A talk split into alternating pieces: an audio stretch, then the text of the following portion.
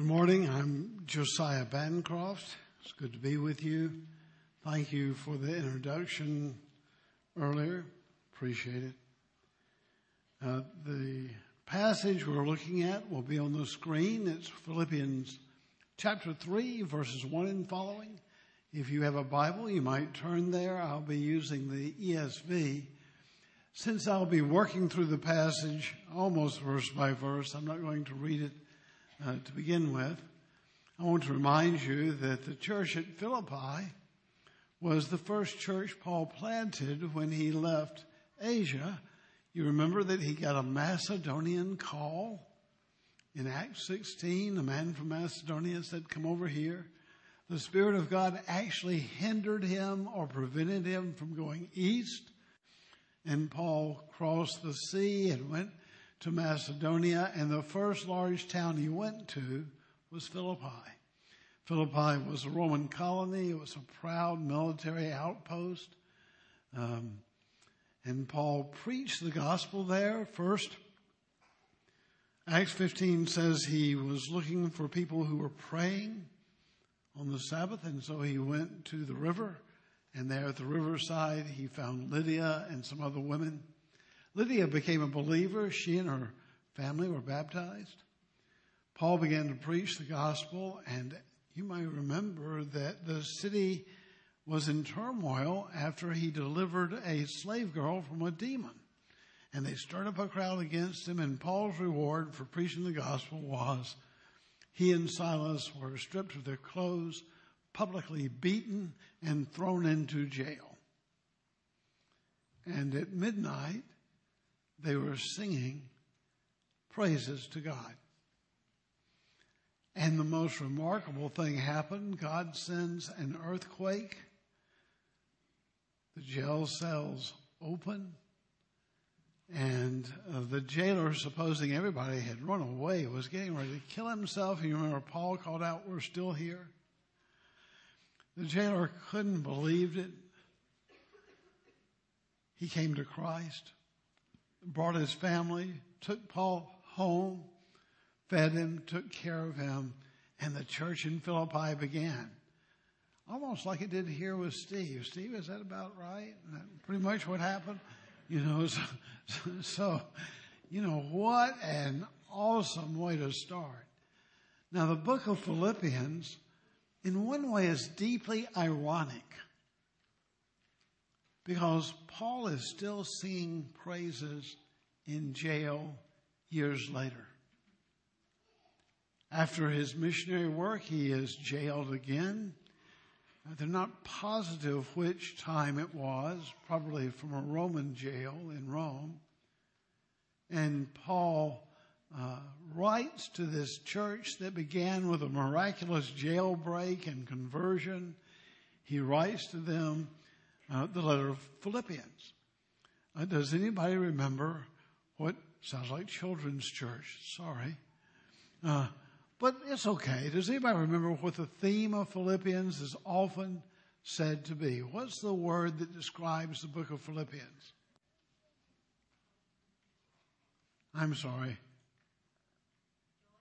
Thank you. Very good. It's, uh, it's a book where over and over again Paul talk, says rejoice. He says, uh, talks about his own joy, welcomes the believer into joy.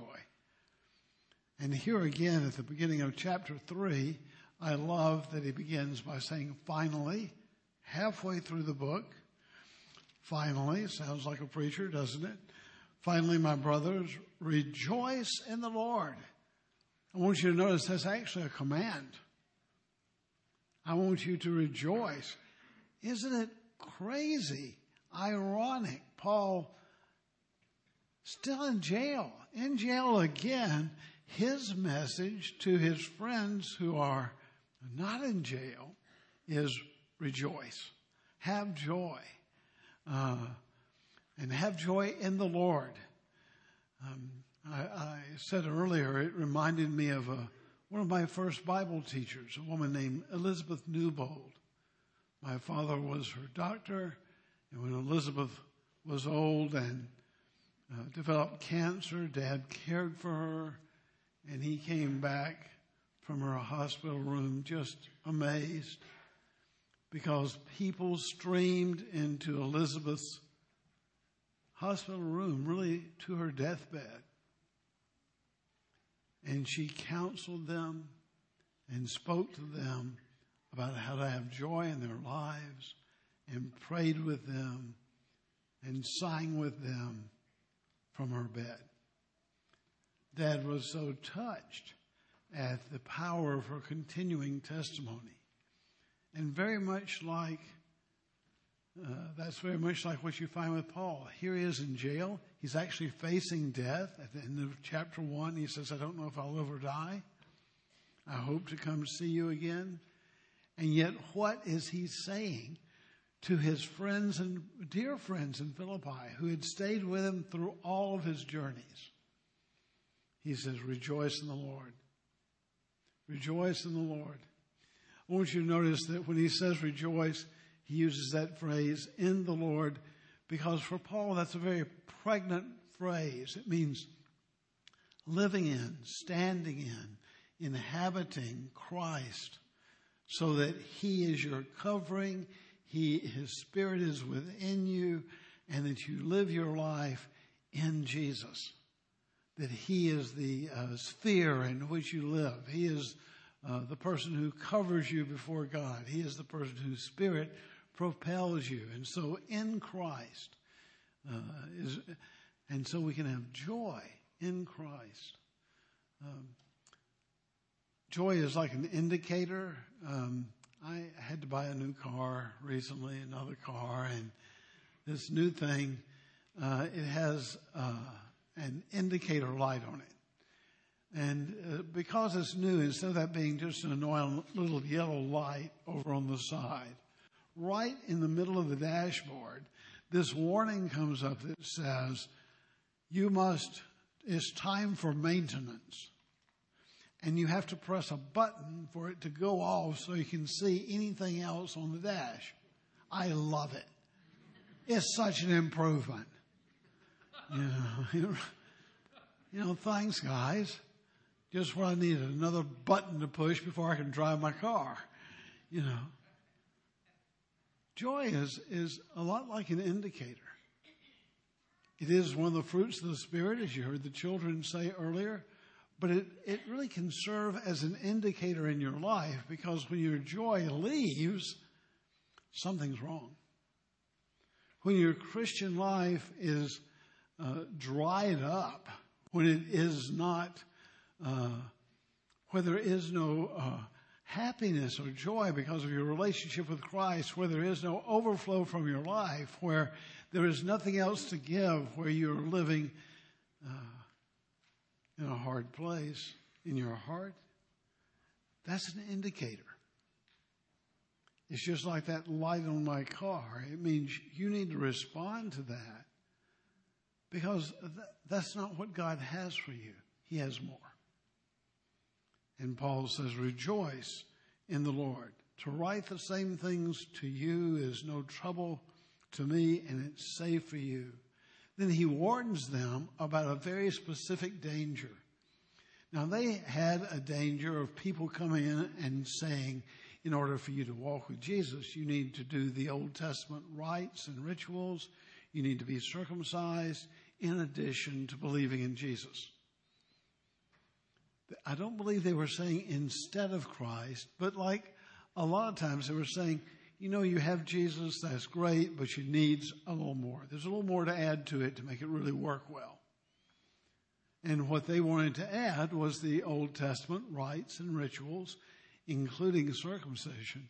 And Paul will have nothing to do with it. Look at his response. Look out for the dogs.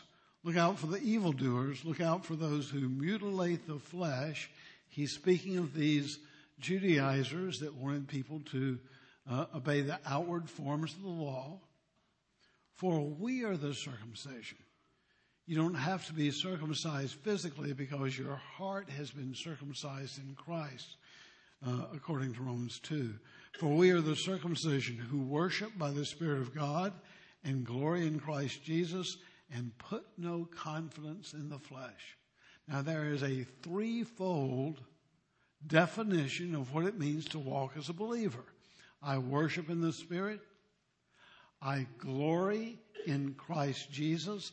By the way, the glory, the word glory there could be translated boast, just like in Jeremiah 9.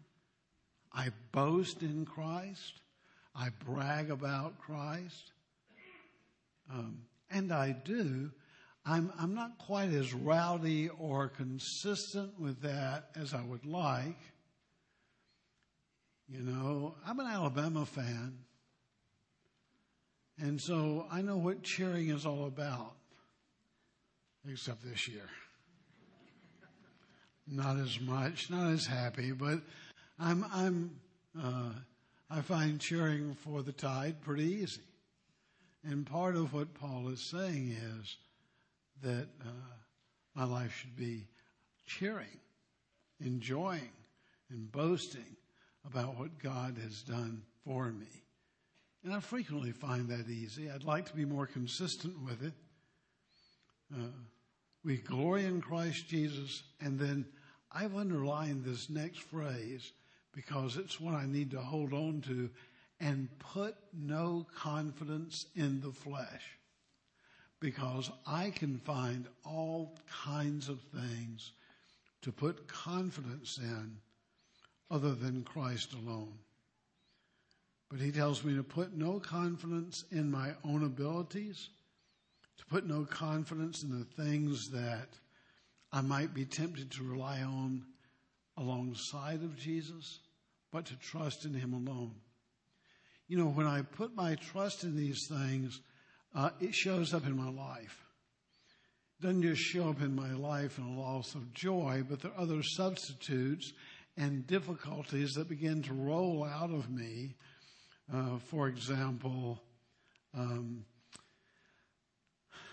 there's an edge that can come into my life, and I wind up in arguments a lot because my flesh loves to be right. I know none of you have that. I know that uh, you're probably only married to someone like that. But there's this part of me that really wants to be right. And so uh, I've learned, uh, I majored in philosophy, the art of argumentation. So not only am I given to argument, I'm trained to argue well. Uh, it was such a blessing to my wife for me to correct her for so many years. She was so excited about it. Actually, she's the opposite. She's very accommodating and but when it came to those arguments, she also has a good memory. And years later, when I said, maybe I shouldn't have done that, tell me how that was for you, she was able to back up. We went through the successive years of our marriage. It, it was very helpful. Uh, where did those arguments come from? They came from a heart that not only wanted Christ, but that also wanted to add to him being right. Another problem that I have uh, is I can be anxious or worry. That's a symptom of me thinking that my ideas and plans, my control would be better for everybody around me. I'm well intentioned, so I should be in charge. I know a lot, so you should listen. Right? And because of those things, it is easy for me to fall into worry or into anxiety when I cannot control things. And you know, when I get in that condition, it's such a help to me to watch the news. Such a relief just to have the news channel on in the background telling me just how awful it is and recommending their idea of what would actually fix it if I would just join their group, whichever one it is. Now, the reason, the reason I mention these things is that they are personal. But if you go into chapter 4, they're also listed there as problems that can happen to us when we lose our joy in Christ and we start to rely on some substitute or some supplement to come alongside of our walk with Christ. Uh, Paul continues by saying, if you think you have some reason to put your faith in the flesh, I have more. Why does he say that? Though I myself have reason for confidence in the flesh, if anyone else thinks he has reason for confidence in the flesh, I have more. And then he lists seven reasons that he could have confidence in the flesh. Let's, let's count through them. Uh, circumcised on the eighth day. Remember, that was commanded by God. Second, of the people of Israel, the only tribe in the world that were given the law, that were given God's presence and the Shekinah glory. Third, of the tribe of Benjamin. Benjamin was one of the two tribes that did not abandon uh, the right worship. So out of the 12, only two stayed faithful, and Benjamin and Judah were those two. He was a Hebrew of Hebrews. What that means is, I'm not a recent convert. My dad, his dad, his dad were all Hebrews. I have a lineage that I could rely on. Not only that, but I joined the strictest party. That would be the Pharisees. And even among the Pharisees, I was known as a zealot because I persecuted the church. And if you looked at me, you would have to say, as to the righteousness under the law, I was blameless. Now, you know, that's a pretty good boast blameless under the law. Uh, that's uh, Paul was hard after it. He said, "You want to talk about religious credentials? You want to talk about self-discipline? You want to talk about effort? You want to talk about doing it right? I'm your man." Now, what is he to do with that? Well, Paul remembers it. It's true. He doesn't deny it or ignore it, but what he does is amazing with it. Matter of fact, why don't we try a little exercise? If you were to trust something other than Jesus or alongside of Jesus, what do you tend to trust? Your background, your education, your self discipline, your success, your good intentions, your deep understanding of people's motivation, your empathy, what do you tend to rest on alongside of Christ? And Paul says an amazing thing here. But what, in verse 7, but whatever gain I had, I counted, I want you to notice that's past tense, all that gain he just talked about, I counted as loss for the sake of Christ. And really, that's what you do when you come to Christ the first time. You say, I'm going to trust nothing else but you. I'm going to turn from all these other righteousnesses and unrighteousnesses. Uh, he didn't list the unrighteousnesses here. There at the end of the chapter. If you'd like to check later, there he says that there are people whose gods, whose God is their belly. And so you can have religious sin and you can have irreligious sin. You can have religious confidence and irreligious confidences. And Paul says, whatever was to my gain, I count as loss. Uh, some of you are good with numbers. You know the difference between a credit and a debit. And what Paul did is he moved everything that he used to have in the plus column, he moved it not to neutral, he moved it to a minus. he said, It is, I count it as a loss.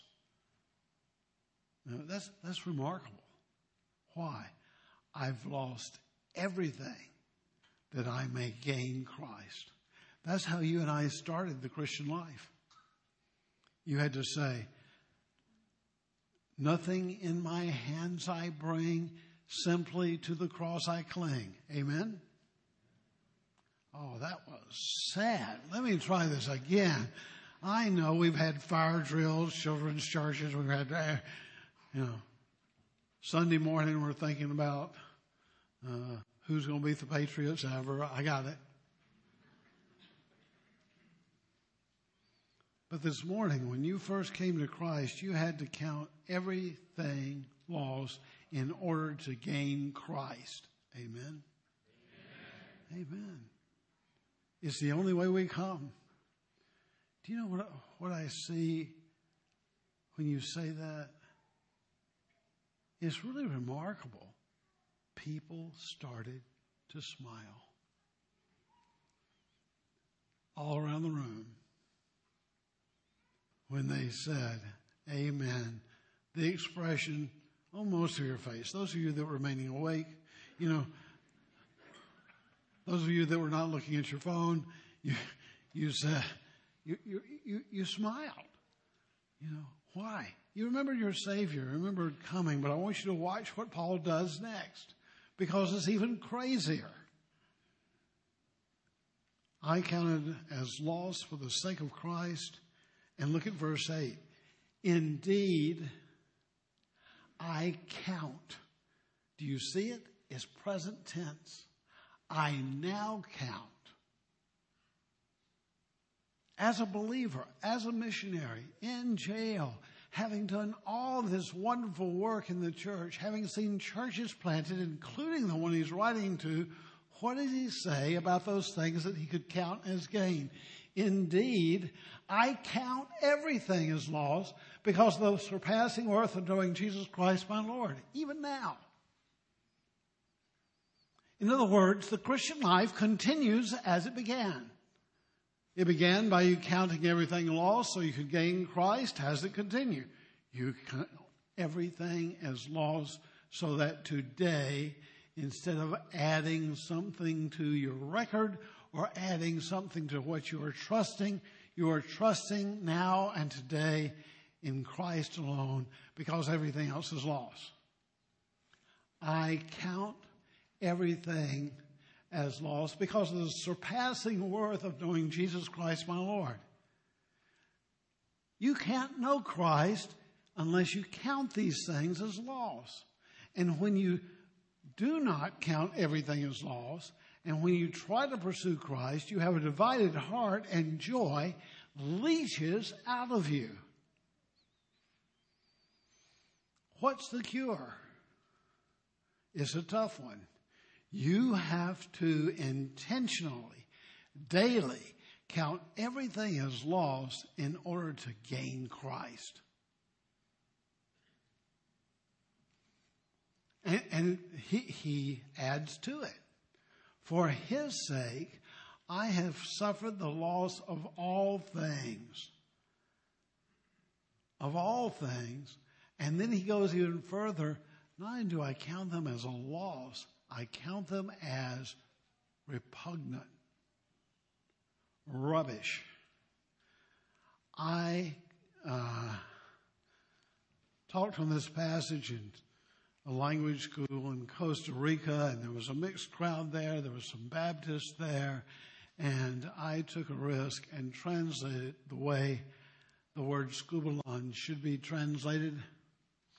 I went back into the Old Testament, and the Old Testament is translated into Greek. The Greek Old Testament uses the word skubalon only one or two times, and one of those times it says if you skubalon in the camp, you have to dig a hole, put it in the hole, and cover it over. You get the picture? Skubalon. Rubbish. I counted, what does he say? I count all things as rubbish. It's a Presbyterian church. I need to, I need to say rubbish. I, I have suffered the loss of all things and count them as rubbish in order that there's a connection there. I do this so that I may gain Christ today. Now that is a radical solution to your loss of joy. You have to count all things lost and only, only, only hold to Christ as your gain. And as you do that, your hope and your joy and your expectation revive. It comes alive. And there's some vitality and power to your faith. Indeed, I count everything as lost because of the surpassing worth of knowing Christ Jesus, my Lord, for his sake.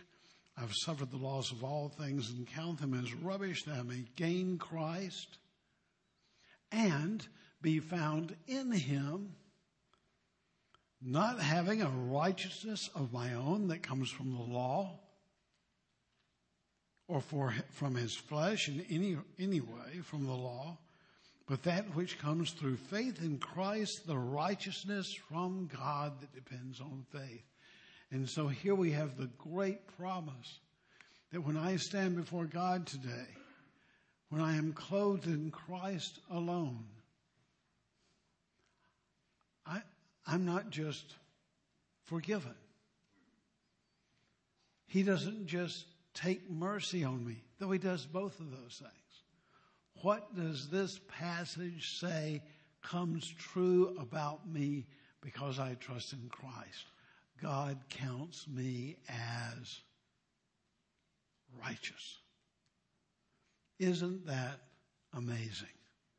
I stand before God not only pitied, not only receiving His mercy, not only forgiven, I stand before God right now righteous in Christ.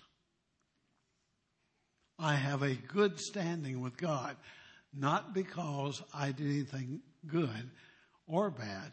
I have counted that loss. I have taken hold of Christ alone. And when I do that, I stand before God righteous. I did that once for all in my conversion, but I have to re up because I wander. And though it's true of me, I forget it and have to be reminded by counting again today all things as loss for the sake of knowing Christ. And look at, the, look at what comes out in Paul's life because of it. That depends on faith that I may know him and the power of resurrection and share in his sufferings Notice that being righteous before God didn't make Paul lazy. It made him pursue the calling of God in his life with, with strength. And then he interrupts himself in just a moment. That I may know him and the power of his resurrection and may share in his suffering. He interrupts his thought and says, I want to know Christ. When all things are lost, I want to know Christ.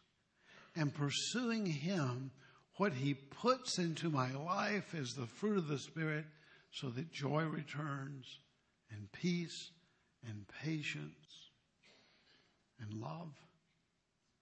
Not because I earned them, but because I'm walking with Him.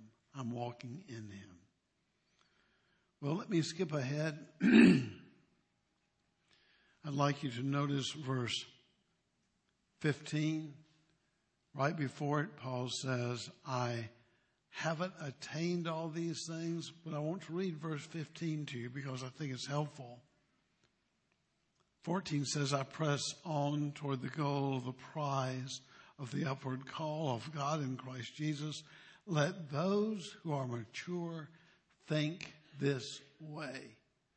What I just described to you is part and parcel of what Paul teaches is spiritual maturity. The ability to count all things lost, to take hold of Christ afresh, and to follow him with some zeal so that he produces in your life a new way of living. Now, I can screw this up numerous ways. Now, I've got some good news for you. You're different than I am. You screw it up differently. Here's your assignment for the week. When love and joy are gone and you find yourself worried or angry or hard, ask yourself this question. What am I holding on to instead of Christ? What am I trusting instead of Jesus? Because I want to count that thing loss and trust only Christ. And as you do that, you'll grow in your faith and in His grace. Let's pray together. Lord, these are challenging words. My, to count everything as loss. You know, it just, it seems impossible. And yet, uh, they're really the words that you taught us as well throughout the Gospels. So, Father, I ask that you would help us recognize those things that we trust instead of Christ, that you would give us the strength to confess them as lost and to put them aside and to trust the only provision you've made for us in Jesus Christ that we might find in him the joy of the Christian life. And we pray these things in Jesus' name. Amen.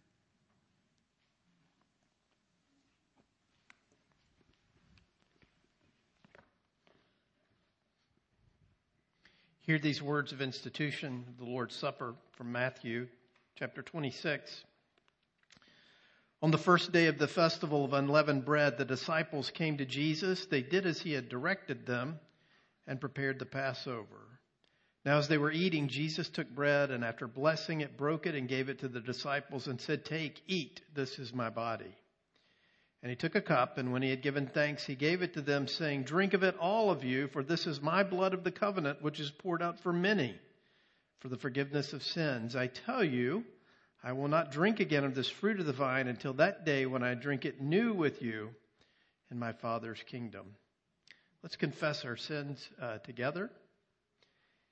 Heavenly Father, loving King, all of our sins are laid bare before your eyes. We promote ourselves and overlook those around us. We have nursed anger and envy and have forsaken your humility, gentleness, patience, love, and unity. We tie our joy to our circumstances rather than to your gospel. We repent of our fruitless wanderings and ask that you renew us in Jesus Christ. Let us hear your voice saying, Awake and rise. His blood is your peace. His death is your life. His spirit is your power. Restore to us the joy of your salvation and persuade us that a life lived in your service is a life of perfect freedom Amen.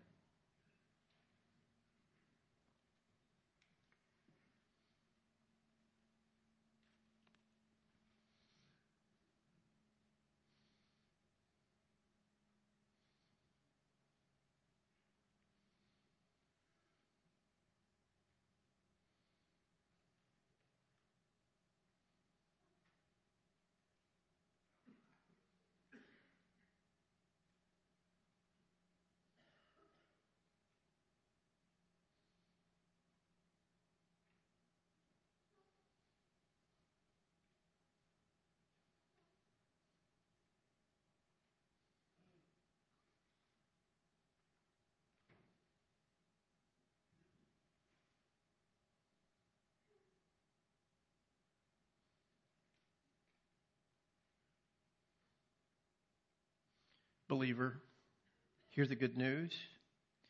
There is therefore now no condemnation for those who are in Christ Jesus, for the law of the Spirit of life has set you free in Christ Jesus from the law of sin and death.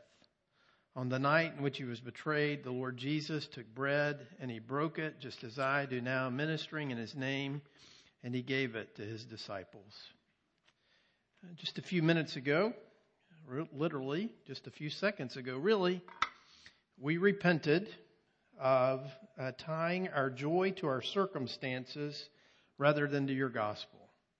We talk about that a lot around here, I think. I think I talk about that a lot. I don't know if you hear it, but you should. Hear it now. Stop it.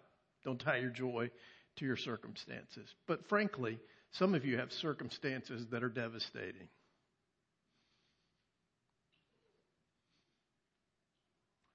Miscarriages,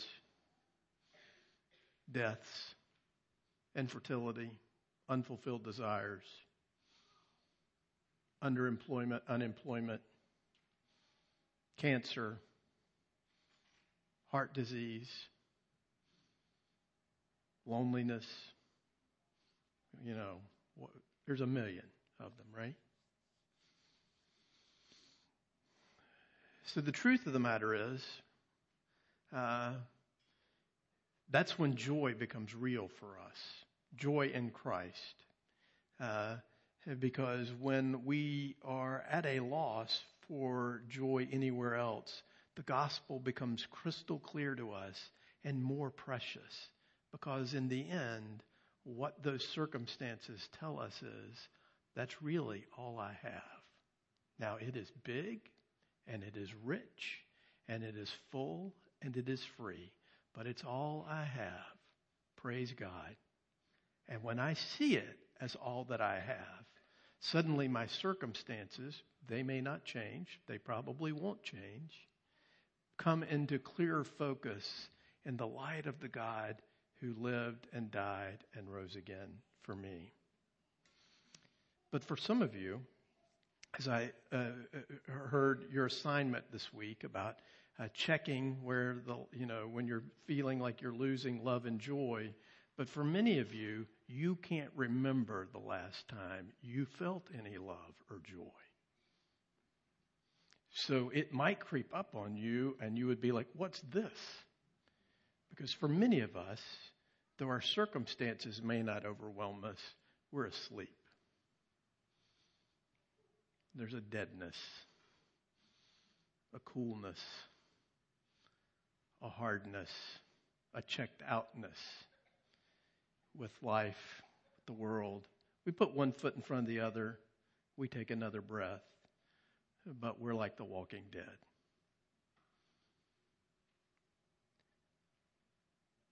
Awake and rise.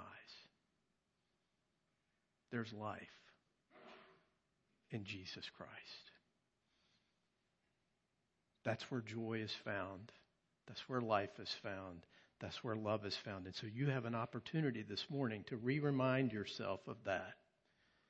As you come forward to take, to eat, and to drink, have your souls nourished, but also have yourself reminded once again oh, yeah, there is something outside of myself and my life that is dynamic and powerful, uh, that is actually rich and free and full of grace.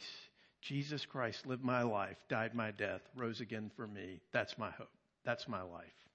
If you come to that place in your spiritual life where uh, you uh, came to believe that and you profess that to a body of believers somewhere, this Jesus stands before you today and invites you to be renewed, to be restored, uh, uh to come alive again uh, in the fullness and the recognition of how good He is to you and how powerful His grace and mercy is to dead people like us.